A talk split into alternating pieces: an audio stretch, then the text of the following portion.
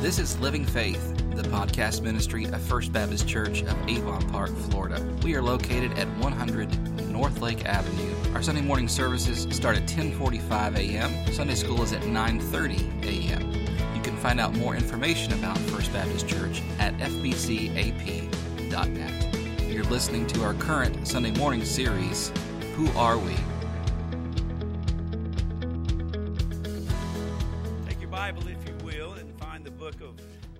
Titus. We are finishing up our study of the book of Titus. Who, who are we? We've been asking that question for a long time. And for those that are able to be with us week in and week out, we've answered it in many different biblical ways. But we've been looking at who we are as the church. I want to thank Wade and the choir for that. That, uh, that is a song that may not be rich and deep theologically. It's kind of like I like to call comparing the book of Romans to the book of James. A lot of people in the early days when the Bible was being put together that James just didn't have enough theology in it. But James sure does preach good, doesn't it? Uh, that song preaches good uh, because it makes us think about life in the standpoint and it ties perfectly in with the message. We're either givers or takers. We're either giving the gospel away or we're taking joy and life out of people. And so as we get to Titus chapter 3, Titus chapter 3 verses 9 and 15, we're coming to the close of the letter. And like often, even though the Bible was written by God, it was still written by God through Titus. And a lot of times in letters, we start the letter, this is where we're going, and then at the end of the letter, it's kind of that, this is what we need to do. And so Titus is bringing the letter to a conclusion. And in this last section of the letter, he's reminding the church who we are and how we live amongst people. A couple of weeks ago, we looked at how we live in the world that we face. Well, today, he's looking at us. And so this is one of these messages that you're either going to love your pastor even more or you're going to be mad when you leave here today. Amen? All right. So just say you love your pastor now. Pastor, we love you. All right. Because you're either a giver or a taker. There's no gray area here. I'm not going to draw a line in the sand and at the end of the service, you got to pick a side. But God's word is very clear. There are two types of people in the family divisive or faithful. One is building up, charging hell with a water pistol every day for the sake of the gospel. Some people just like to stay around and make everybody else miserable. And you know, the sad part about it is, I don't know your church background, but you know, you, you may have already filled in the blank with people on both sides, haven't you already? And that's sad. We've been given such a great task from our Savior. We've been given a mandate to, to go and to make a difference in the world that we live in as we believe the gospel, as we leave the, as we share and live that gospel out. And our days are, are so precious. Why waste time not doing what God wants us to do? Why don't we take the time to just love Him and live for Him and love His church and to go make a difference? Titus is closing that letter, reminding us of that. Look, if you will, uh, chapter 3, verse 9. But avoid foolish controversies, genealogies, decisions, and quarrels, dissensions and quarrels about the law. For they are unprofitable, very strong language here. They are unprofitable and they are literally worthless. Verse 10 As for a person who stirs up division, after warning him once and then twice, have nothing to do with them. Now, that doesn't sound very Christian like, does it? Well, there's a reason. Knowing that such a person, notice the language here, they are warped and sinful and self condemned. When I send Artemas and Tychicus to you, when I send them, do your best to come to me at Nicopolis, for I have decided to spend the winter there. Do your best to speed Zenas, the lawyer, and Apollos on their way. See that they lack nothing. He's bringing the letter to a conclusion. Now remember, it's written to the church. Titus was appointing elders and leaders in the church. It would have been uh, the church and what was going on. And let our people, I love the way Paul says, our people, the, the body of Christ, let our people learn to devote themselves to good works so as to help cases of urgent need and not be unfruitful. All who are with me send greetings to you. Greet those who love us in the faith. Grace be with you all. Let's bow for prayer. Lord, we thank you for your word this morning. What a great encouragement it is to know that you have given us the means to know you, to love you, and live for you in this precious Bible. And Lord, as we think about the church and we think about our own individual life, let us remember you've placed a calling upon us for the sake of the church, but also, Lord, for the benefit and the glory of you in our lives as we live as the church. Open up our mind and stir our hearts. And this we pray in Jesus' name. Amen. Look right there in, in, in, chapter 1, verse 1. Sometimes we need to kind of go back and remember what's going on here. Why is this text important? Why is anything in Titus even matter? Why was it written? Well, go back to chapter 1, verse 1, in the middle of verse 1. For the sake of the faith of God's elect and their knowledge of truth, which accords with godliness. Why does this matter? Why look internally in our church? Why is it a, a big deal how we live as Christians in the church? For the sake of the church. For the sake of our faith. For the sake of our hope. For the sake of our sanctification. Titus penned these words through the Holy Spirit to the church, and he said, Church, this is for you. Because of God's elect, for those that have called on the name of the Lord Jesus in repentance and faith, for the believers of the Lord Jesus Christ, this is for you. And for your knowledge of truth, which accords with godliness, verse 2, for the hope of eternity. Why does this matter? Because of truth because of our hope. Now look at chapter 3, verse 8. Right before we got into this section, this saying is trustworthy, and I want to insist on these things so that those who have believed in God may be careful to devote themselves to good works. These things are excellent and profitable for people. Why does this section matter? Why does verse 9 and through the end of verse 15, why does this matter? For our benefit.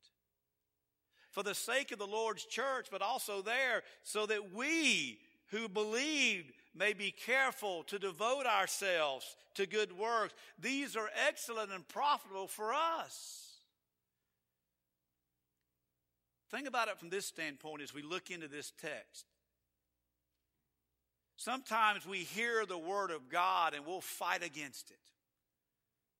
And we'll say, well, I just don't think that's important. I'm going to tell you how important God's word is it's important that we understand how many of us know people that are not believers right now? That, that we've got loved ones that we are we are concerned about their eternal security. We're, we're concerned about their assurance. We're concerned about if they really know the lord.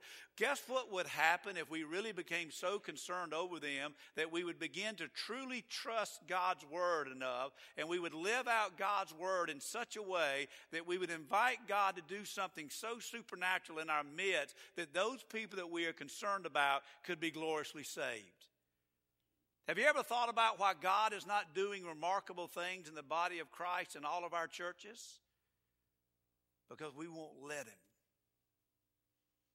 We won't believe His word enough to let God do great things in our midst. For the sake of the church and for the sake of our life, let's believe His Word and cherish it and not doubt it and obey it. Verse 9 For the sake of His church and the sake of our life, so that we can make a difference as a body, what do we need to be about? How is it that we have relationships? What do our relationships look like within the body of Christ? Notice there at verse 9. It said that this is possible for you. And, and, and as we read all of the books of the New Testament, there's always things going on that is attacking the gospel. There's always been attack against the church, whether it's Gnosticism or Judaism or all the isms that are attacking the church. There was always going, since the birth of the church, this has been going on. And there's a remedy to stay focused, and there's a remedy to truly be the church of Christ. Number one, look at verse 9. Avoid foolish controversies, genealogies, ascensions, and quarrels about the law, for they are unprofitable and worthless. Number one, we have to be people that avoid meaningless dialogue. Now, when we look at those words, now, I've gotten in trouble before. You can imagine how much trouble I get in on the ride home from church. When Sharon and I used to ride together, I got in trouble a lot. So I started riding by myself. And there are just certain things that Sharon would say, you cannot say that in the pulpit. She said, maybe in the fellowship hall, but never in the pulpit. One of those words one time was moron. And so I just got real excited one Sunday and I started calling everybody a moron. So we got home and I got out my Greek New Testament. I said, See, it's right here. Moros. You know what that word foolish means? Moros. You know where we get moros? Moron. Avoid morons, okay? we laugh about that, don't we? Do you know what someone is that wants to talk about meaningless things apart from Scripture? A moron. The early church knew they had a task to go out and to make a difference. If you think about the task that was given the early church and you think about what a, what a task that the Holy Spirit has come upon the church and placed them right there and then said, go out and share the gospel. Go out and make disciples to Jerusalem, Judea, Samaria, to the end of the earth. You think, what an awesome task. Is that not an awesome task that the early church had? Guess what? That's our task. And literally until the day the Lord calls us home, that is our task. And so I think Titus is right on spot here at the church of Crete at this time. Paul knew what was going on when he wrote to Titus. Titus didn't write it, it was written to Titus. Paul wrote it. Avoid anything that has nothing to do with the gospel. Avoid anything that is not biblical. Now, you think about it for a second. All the things that we talk about in the realm of religion that has nothing to do with Scripture. I mean, nothing to do with Scripture. And we get so wrapped up in it and all these things and all this stuff. And, and, and I, it's kind of like I make fun of things and I probably don't need to do it because some people understand what I mean by that. But if you're visiting with us for the first time, you think, what did he mean by that? I give you a great example. And I'm not making fun of it, but here it is. Several years ago, a lady came to me at church and said, Oh, Pastor, I've read the best book on heaven in the world. I've just been so enlightened about heaven. Well, I thought she meant the Bible. I read this book about 90 minutes in heaven. It's changed my life. I now know what heaven's like. And I went, okay, that's, that's, that doesn't, no, no, no, no. Bible doesn't say we get to go to heaven and check it out and come back. It sounds good though, doesn't it?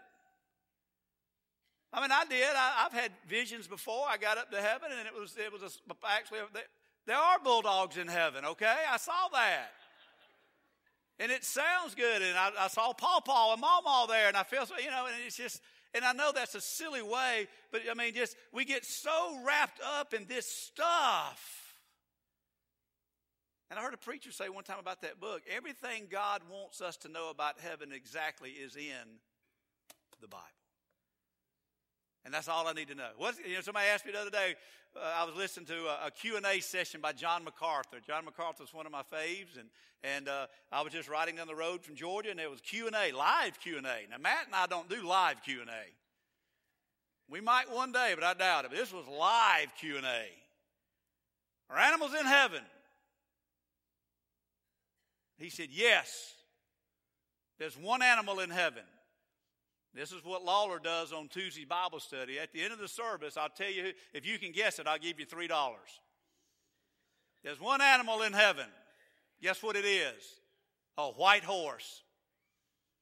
You don't get it, do you? What's Jesus coming back on? That's it. Now, he, he laughed when he said that. I thought it was funny. When you think about all the things that we get wrapped up in, and even in church, we get wrapped up on foolish, foolish, foolish. What about the world we live in? God is okay with these relationships because God is a loving God and God is, is kind and sweet and loving and, and everything God does is, is right. And because this person believes that that is right, God is okay with that. Avoid foolish talk. Why is that foolish? Because it's not biblical. God wants me to be happy, so I'm not supposed to love my wife anymore and I'm going to have an affair. Okay, that's not biblical. That's foolish. I, another example. True story. Church leader said this to me. I don't agree with a word you're saying, and I don't want to do it, and I probably won't do it. But it is biblical. That came out of his mouth.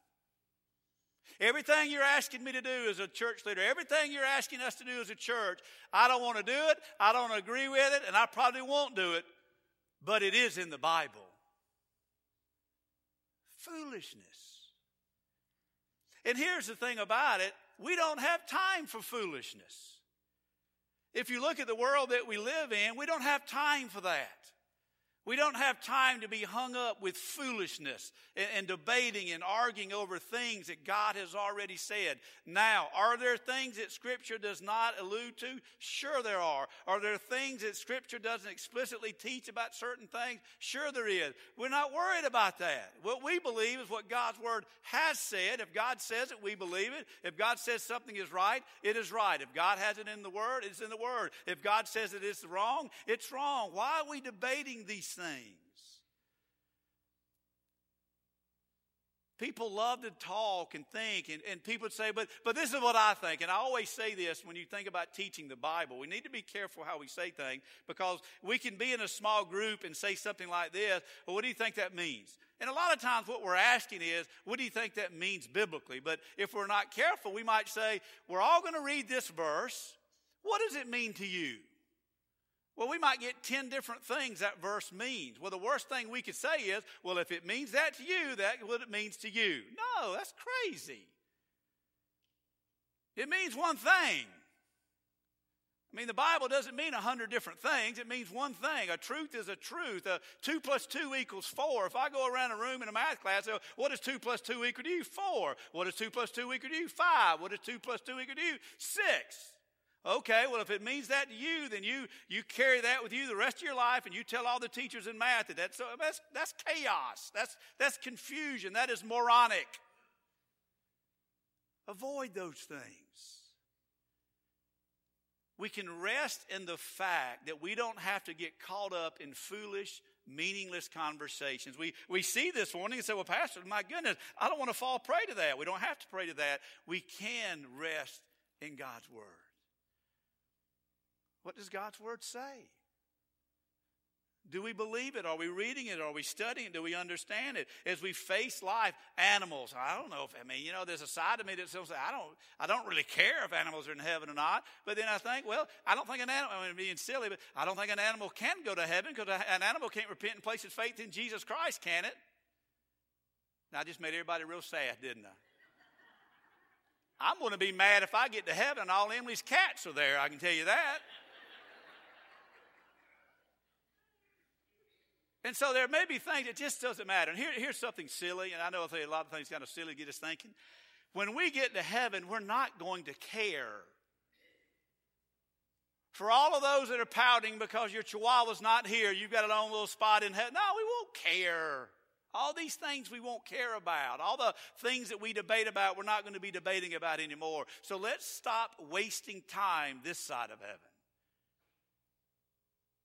I've had some theological discussions with people. I, I, I you know, here's a good one. I'm Baptist. I, have been in a, a, Baptist church setting before in a new member class, and I said, We're Baptists. We believe that once saved, all I don't believe it. That's kind of weird in a new member class. Well, well, that's what we believe. Well, I don't believe that. Well, you're not going to be happy here. Why? Because I believe God's Word teaches that. Well, that doesn't make any sense. It doesn't matter what you think. God's word clearly teaches to me, and most of us understand that, that we, you know, that's a great example. That I just don't have time for it. We should believe what we believe, not because it's some something we just believe. We believe what we believe. And I tell people this I'm not Baptist because it just worked out for me. It's not that I wanted to be Methodist, but I couldn't find a job, and so Baptist took me. I literally am a Baptist pastor because I've studied the Word of God and I believe what Baptists historically believe is what Scripture historically teaches. And so, even theological arguments we get into, people can get so bent out of shape over stuff, and even our church has kind of gone through that. And the sad part about it is a lot of debates and arguing that Scripture was not the main issue, it's just our own personal understanding. Well, God would never do that. God did do that. Oh, we just, but what does Scripture say? And anything apart from that is just foolish. And in a positive way, we just don't have time for that. I mean, I look at it from my standpoint.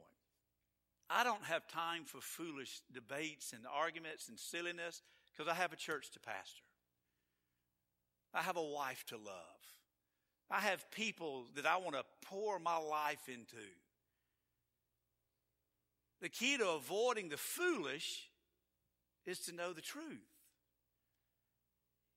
You know, it's like Super Bowl. Y'all know there's a Super Bowl going on today? I'm going to pick on some of y'all. I'm going to pick on you. I'm not going to make eye contact with you. Several people have said, why are we doing something special on Super Bowl night? Sunday night church is not special. We do it every Sunday night. We're just having special people come be with us. We do that every Sunday night. But I love this. The Falcons are in the Super Bowl. We're going to rise up. And I told Sharon, I said, honey, all I want to see is the first, I'm going to record it. I don't, I mean, for two weeks we've been hearing what's going to happen in that game. That's foolish, moronic talk. We don't have a clue what's going to happen in that game, do we? And we just talk and we're emphatic and we talk and Brady's going to have a bad game and Ryan's going to have a great game and this is the year the Bulldogs beat the Gators and we're just on and on. We, that's foolish. We don't know. So I'm going to watch the first five minutes to get my nachos going and then it's game time. We need to stop wasting time with the foolish. Now, please don't become judgmental, and when somebody comes up and talks to you, go, moron alert.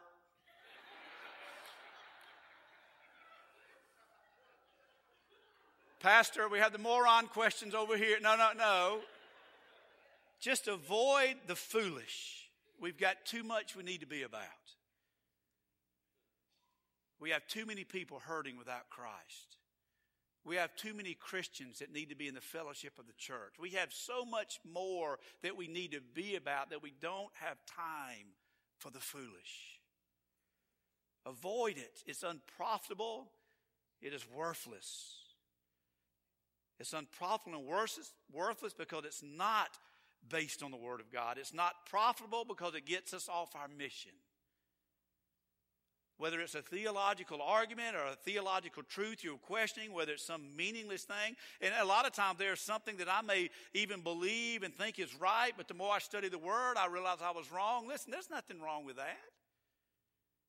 But as we grow in the Word, the Word becomes our source of truth, not our heart, not our feelings, not popular opinion, not the stuff that is out there. It's worthless. And we don't have time for that. Even you think of our nation, do we have time for that? I mean, I don't even want to, I mean, I, I like, I want to watch the news to be informed, but I don't even know where to watch it anymore.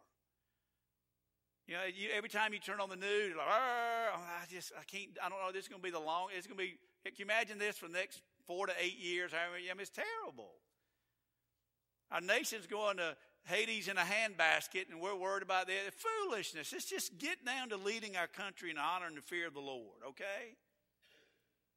As a church, let's quit worrying about the foolish and the silliness and the stuff that doesn't matter as churches, and let's get busy about growing in the Lord, reaching people for Christ, and discipling one another in the faith. That's what we need to be about. Because we don't have time. And foolishness takes away of that time. Look at verse 10 and 11. Paul's kind of getting young Titus and saying to Titus, I'm telling you, this isn't popular, Titus, but I'm telling you, this is what you got to do. As for a person that stirs up division, now here's a person that understands right and wrong, and they're intentional about stirring things up. You can't you can't candy coat that any more than it is. For a person that stirs up division, this is a person that says, you know, I hear you, I understand you, I'm part of you, but I don't care. For, for anyone that stirs up division, that gets us off course, that denies who we are as a people of God and the Word of God, and the, a, a person that intentionally does these things, after warning him once and then twice, have nothing to do with him. Whoa, that's harsh. How many of y'all seen that in Scripture before? Warn him once, warn him twice, have nothing to do with him. Why? Because that person is warped, he is sinful, and they are self condemned. We avoid meaningless dialogue. We reject divisive people. Now that, that even that even goes against the grain of a church when we think about church, doesn't it? We're going to reject people. You have to understand why. This church is the temple of God, right? When you look consistently in Scripture, how much unholiness does God allow in His presence? None. Remember, and I always get the, the, the, verses mixed up. I always tell people I have read the Bible through a couple of times, but I don't have it quite all memorized. But remember when they're moving the temple back with David, they're moving the temple. It had been gone over here, so they're moving it back. And we, we what do we not do with the, not the temple, the ark? What do you not do to the ark? Touch it. So they're moving the ark. Remember the story? Da da da da da. One of the ushers, deacons, staff members, pastors lets it kind of tilt and it goes to fall. What did the good, what, guess what the good, obedient, faithful worker of the temple do? I'll get it. What did he do to the ark? He touched it. What happened to him? He died on the spot. Because God is that holy. Look at you will. Keep your spot there. And let's look at Acts chapter 5 real quick. Early church stuff going on here. Church is just getting started. Spirits come upon them.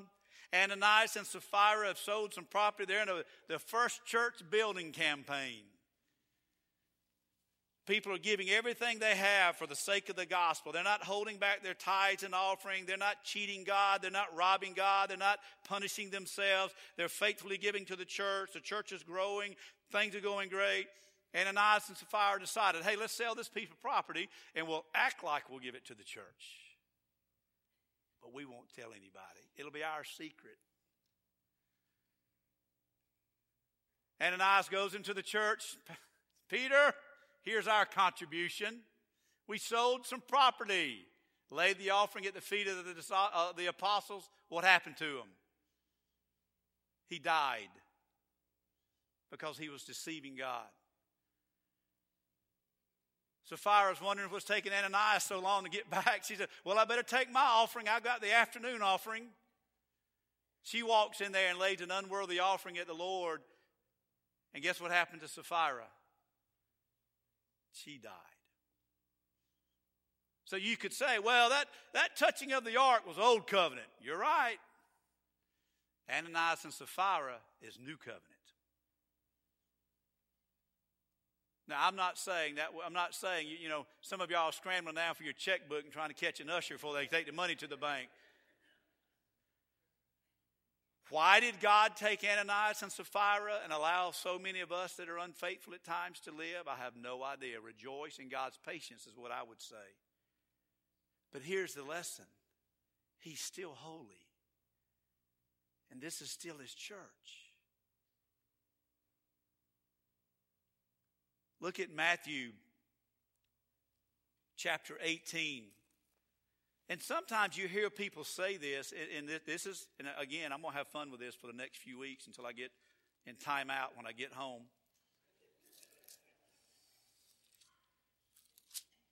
Some of these discussions I've been involved with, moronic conversations, it'll be something like that. Well, I know, but you know, I just I'm just going to do what Jesus tells me to do.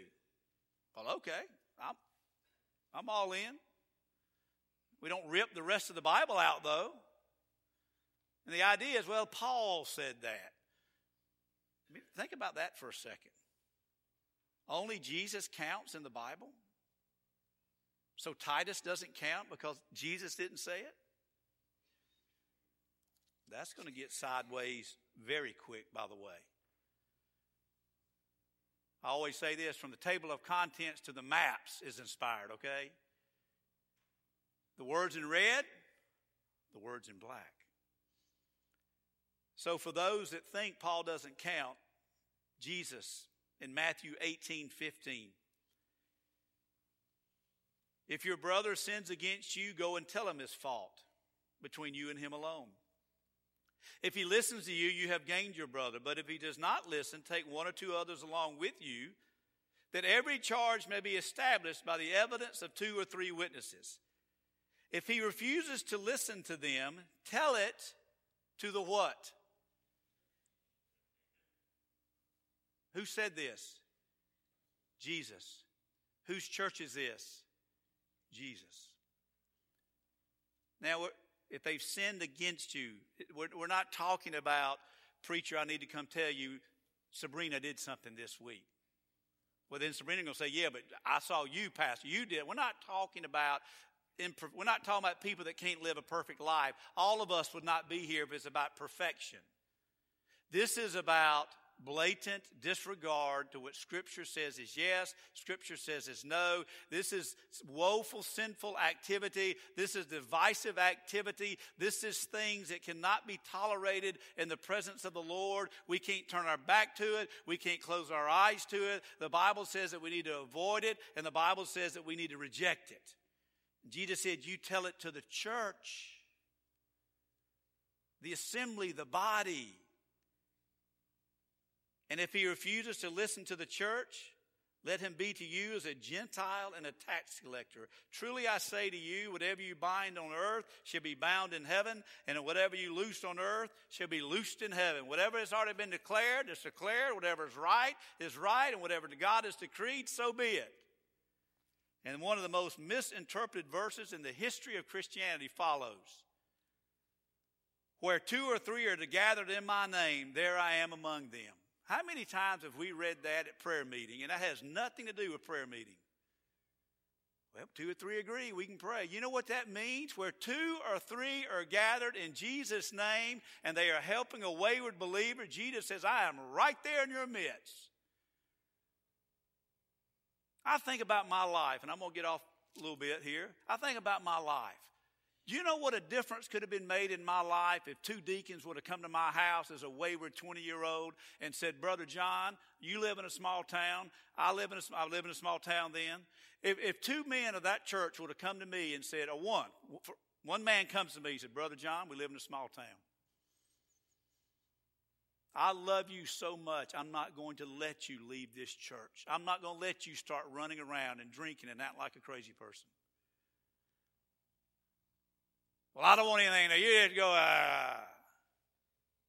And then the next night, what if two men would have come to me and said, Brother Jon, we have taught you in Sunday school. We have taught you in our RAs. We saw you be baptized. We love you. We love your family. We are not going to allow you to go down this road. I don't want anything to do with it. What if I'd have had a church? Now, listen to this. This is, this is radical. What if I had a church that says, Brother Pastor, we've talked to Jon many times, several of us, we have prayed for him. He is not repenting. He is heading down a road that's going to lead to destruction and despair. Could you imagine what would have happened if the pastor would have reached out to me and said, Brother Jon, if you don't turn your life around, we're going to have to ask you to leave our church membership.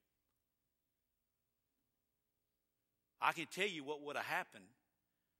It would have ripped my heart out because I was a born again, believed child of God. If I wasn't born again, it wouldn't have mattered. Isn't that radical? I mean, we can't, we don't even know how to process that this morning, do we? Instead of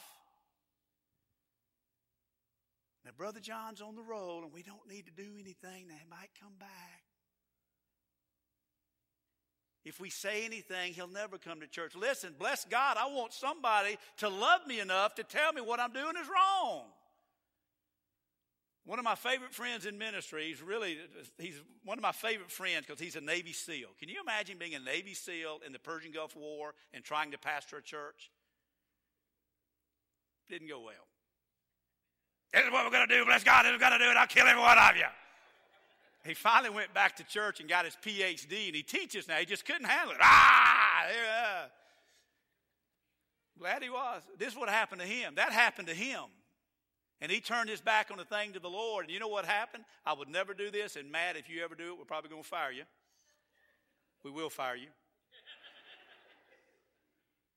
The youth pastor saw him out on town and jacked him up in a store up against a wall and said, You're not going to do that to my ministry. I am your youth pastor. I led you to Christ. If you don't straighten up right now, I'm going to whip you right here in this store. Had a pack of beer in his hand. You know what he did? He repented and got back in church that next week. Pastor's got somebody on aisle 8 at Walmart whooping him again. Oh, we'll have deacons posted at Walmart keeping everybody in line. It's so radical, but think about that. If, if there, I think about being a young man and looking at the men that helped me grow in the faith as a young child, just to know they cared enough for me would have made a difference. I might have got mad, but a child of God, it would have convicted me.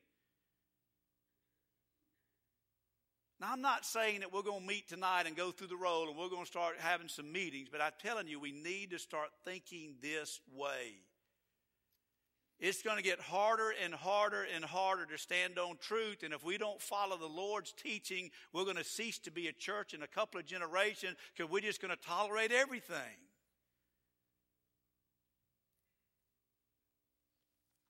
Turn back to Titus. I told you, you're either going to love me more or love me less.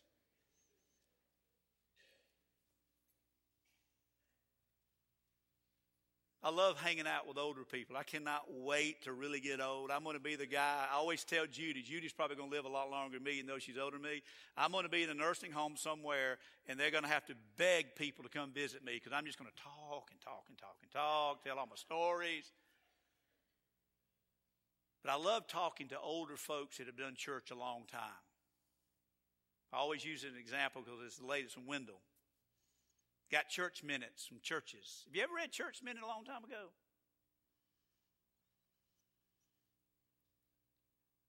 Things didn't happen in church the way they do now.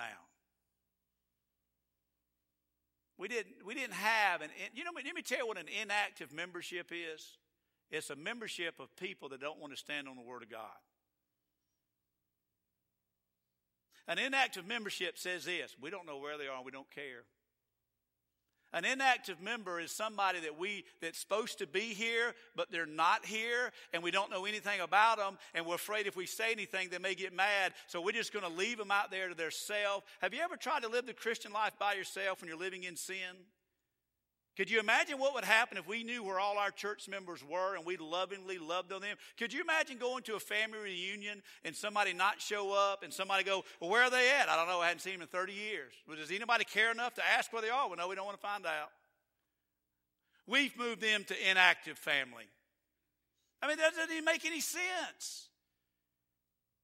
I mean, how can you have an inactive family member? How can we have a, an inactive church member and we sit there and we're so excited? Oh, we maybe, maybe if we say, if we do, no, if we love them enough, we would have never let them been inactive for 20 years. So here's the thing I got so bent out of shape about this week.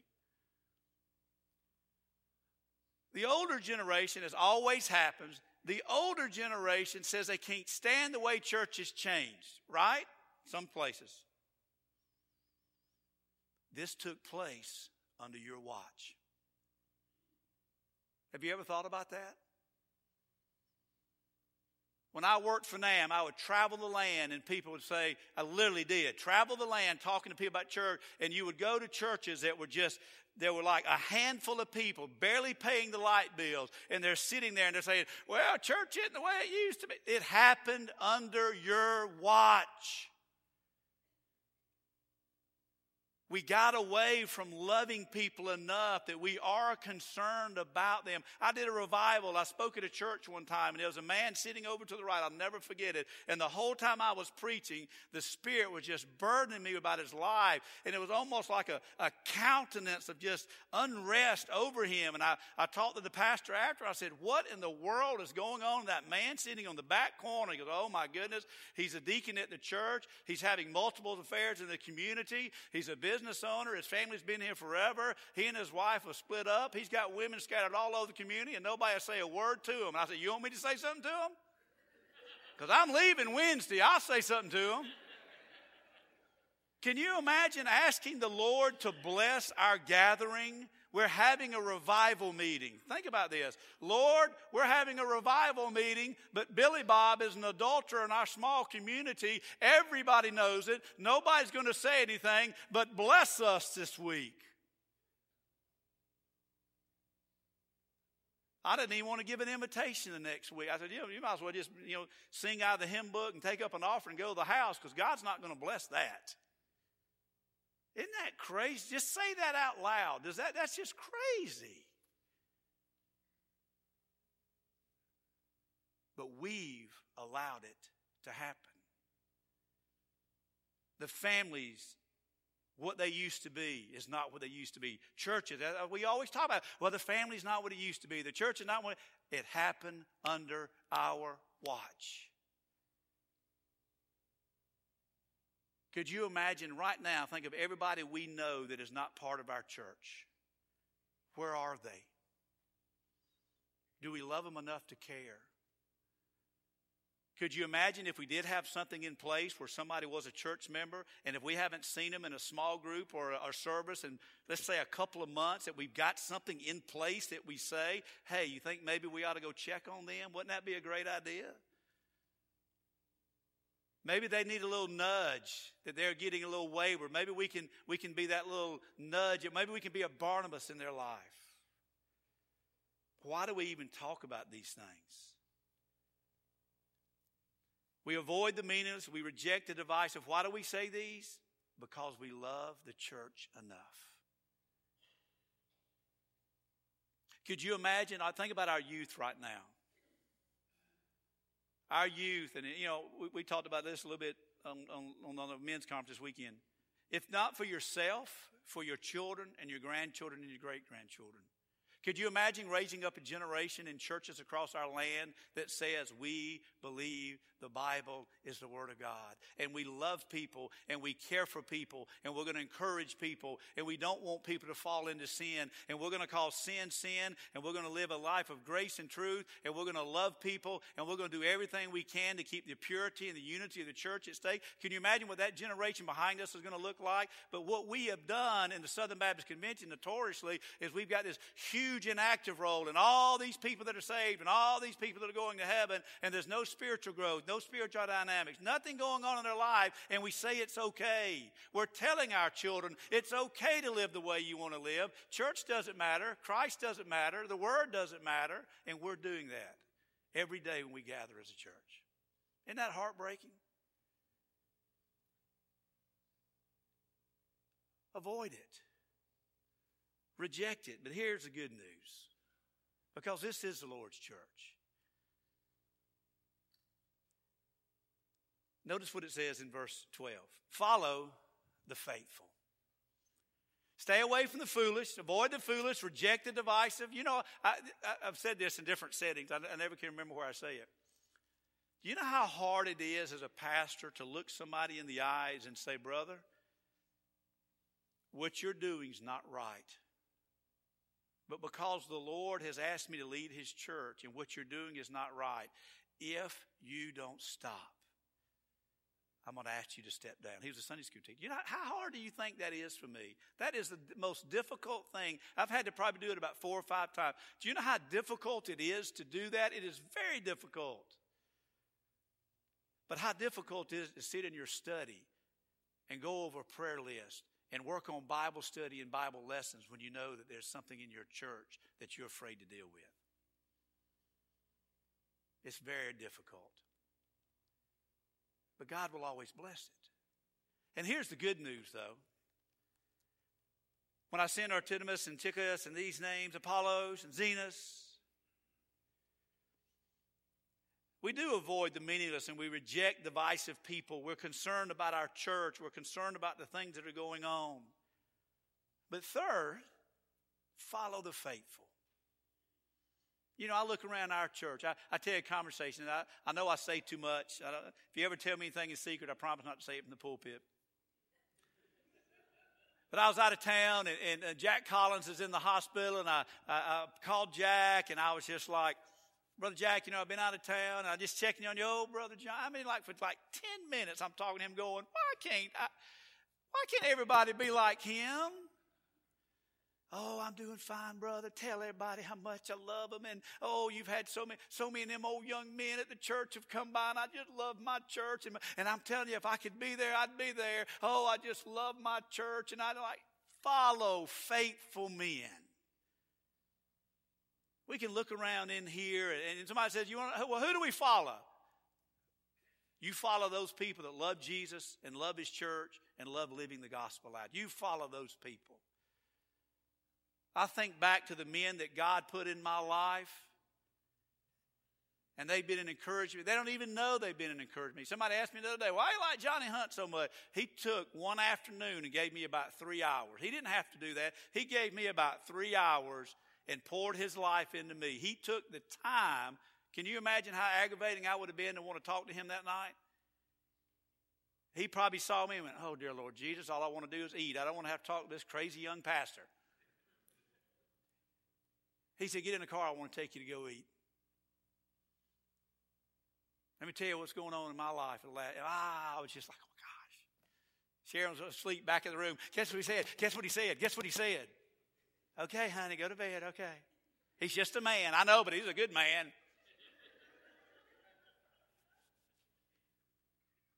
Follow faithful men and women.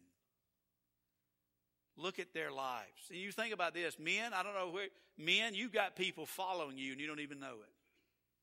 Follow faithful men. Listen to them. Learn from them. Serve with them. Older men, I want to ask you to do something. I want you to begin to realize you may not get around like you used to. You may not be able to do the things you need to do. I want you to find a young man that you can begin to invest in.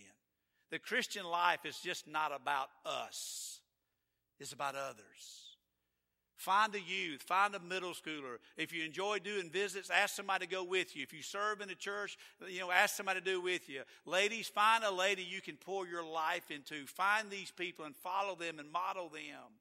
Find a hero of the faith and just love them.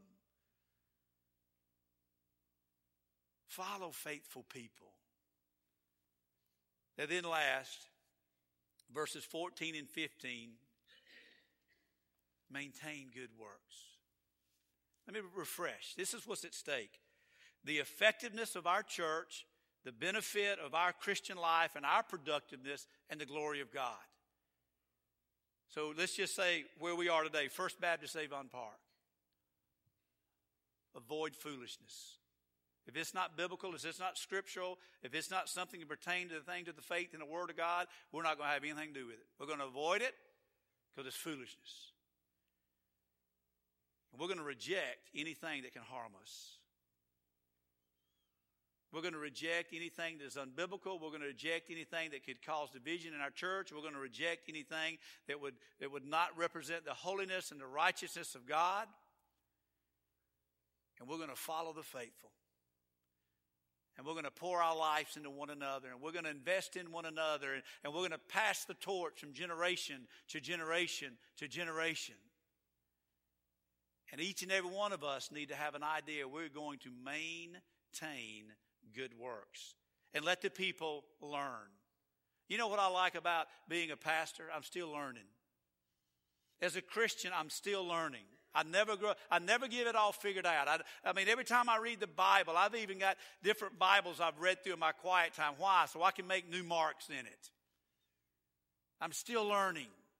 I'm still eager to learn. I still enjoy hearing preaching. I still enjoy singing songs of the faith. I still enjoy coming to church. I, you know, I, I worked for NAM. I didn't have to go to church. It was below negative 18,000 zero. Guess what I did?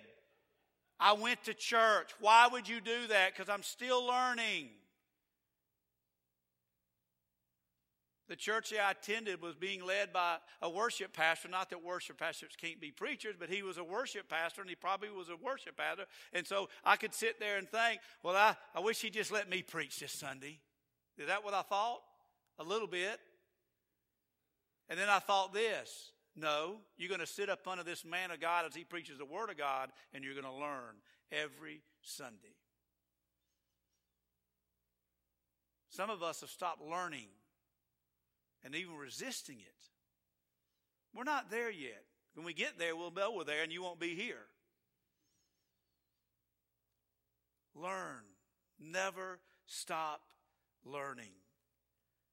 Learn to devote themselves to good work so as to help cases of urgent need and not be fruitful. We learn, we devote, we're devoted to good work so that we can encourage and live out to others.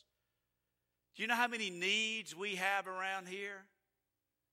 And you just think about the spiritual need. Think back to how many, don't say it out loud, how many Jon Becks do we have in this church family right now that you know they need to be in church and they're in their 20s and 30s and you know they're headed down a wrong road and you know that road's going to end? How many of those do we have in our midst? How many of us men would be willing to say, you know what, I'm not, it's not going to happen on my watch? It is not going to happen on my watch, Pastor. I got this. How many folks do we know are going through grieving and, and, and they're hurting because things have happened in their life? We're not going to let it happen on our watch. We have something to give until the day God calls us home. You may be homebound. You can still call a phone. You may be homebound. You can still write. There's so, every one of us have something to do. I know we're busy. I know we have jobs, but notice what the word says. We learn to devote ourselves to good works as to help cases of urgent need and not be unfruitful.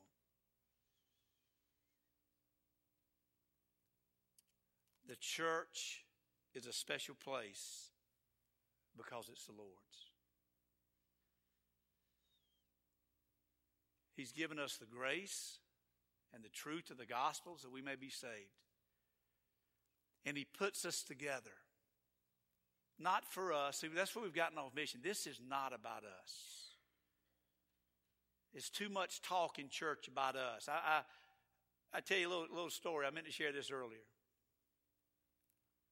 I had a couple one time I met, young Christian, young Christian, teaching Sunday school, Sharon and I